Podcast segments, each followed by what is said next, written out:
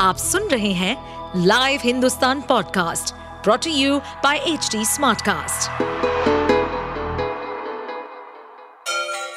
Ganga किनारे बसे राज्य उत्तर प्रदेश की खबरें पॉडकास्ट में आपका स्वागत है इस पॉडकास्ट में हम सुनेंगे छोटे शहर इटावा से लेकर राजधानी लखनऊ, चमड़े के शहर कानपुर और राम की नगरी अयोध्या जैसे सभी शहरों से जुड़ी राजनीति, विकास, मनोरंजन दल बदल फरेब और अपराध जगत की सभी खबरें उत्तर प्रदेश में लोकसभा चुनावों को लेकर पार्टियों ने तैयारी शुरू कर दी है।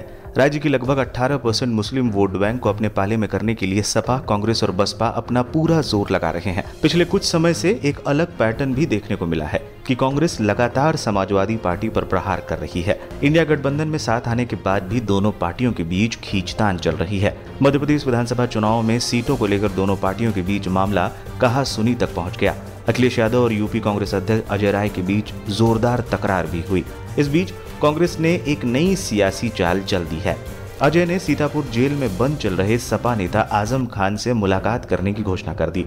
अजय राय सीतापुर भी गए, लेकिन उन्हें वापस लौटना पड़ा। दरअसल आज़म खान का बयान आ गया कि वो घर वालों के अलावा किसी नेता से फ़िलहाल नहीं मिलेंगे। यूपी में अपनी ज़मीन गंवा चुके कांग्रेस का पूरा फोकस मुस्लिम चेहरों पर है। कुछ दिन पहले ही वेस्ट यूपी के प्रमुख मुस्लिम नेता इमरान मसूद को कांग्रेस ने फिर से पार्टी में ज्वाइन कराया है। बसपा में गए इमरान को मायावती ने बाहर का रास्ता दिखा दिया था। इसके अलावा बागपत ज़िले के कद्दावर चेहरा रहे पूर्व मंत्री कोकाब हमीद के पुत्र हमीम अहमद को भी कांग्रेस ने पार्टी में जगह दी है।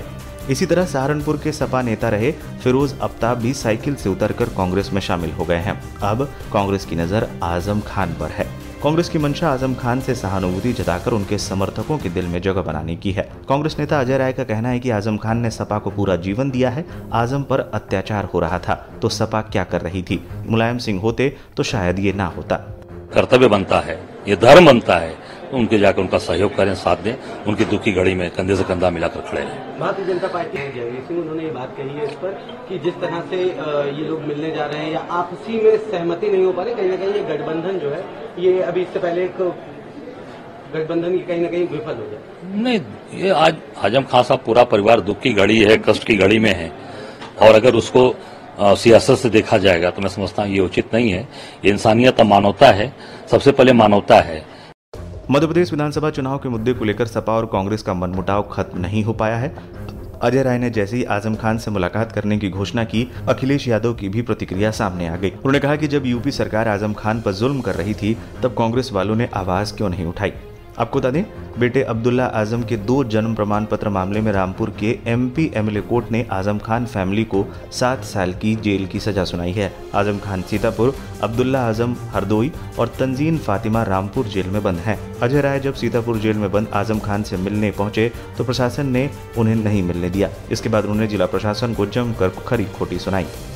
हम लोगों ने जो जेल की औपचारिकता थी उसकी पूरी करा पूरी चीज़ें करा दी गई थी। सारी चीज़ें करा रखी थी। कल हम लोगों ने एप्लीकेशन भी भेज दिया था जेल मैनुअल के अनुसार, और वहाँ से अपने यहाँ से कार्यालय से मेल भी करा दिया था।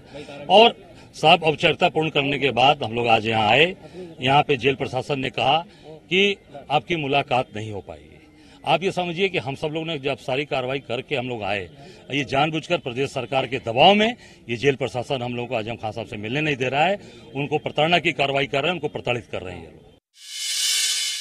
आप सुन रहे थे हमारे पॉडकास्ट उत्तर प्रदेश की खबरें। ऐसे ही अपराध जगत से जुड़ी, चुनौतियों से भरी राजनीति और विकास की खबरों जैसी अन्य जानकारी के लिए सुनते रहिए हमारे इस पॉडकास्ट को।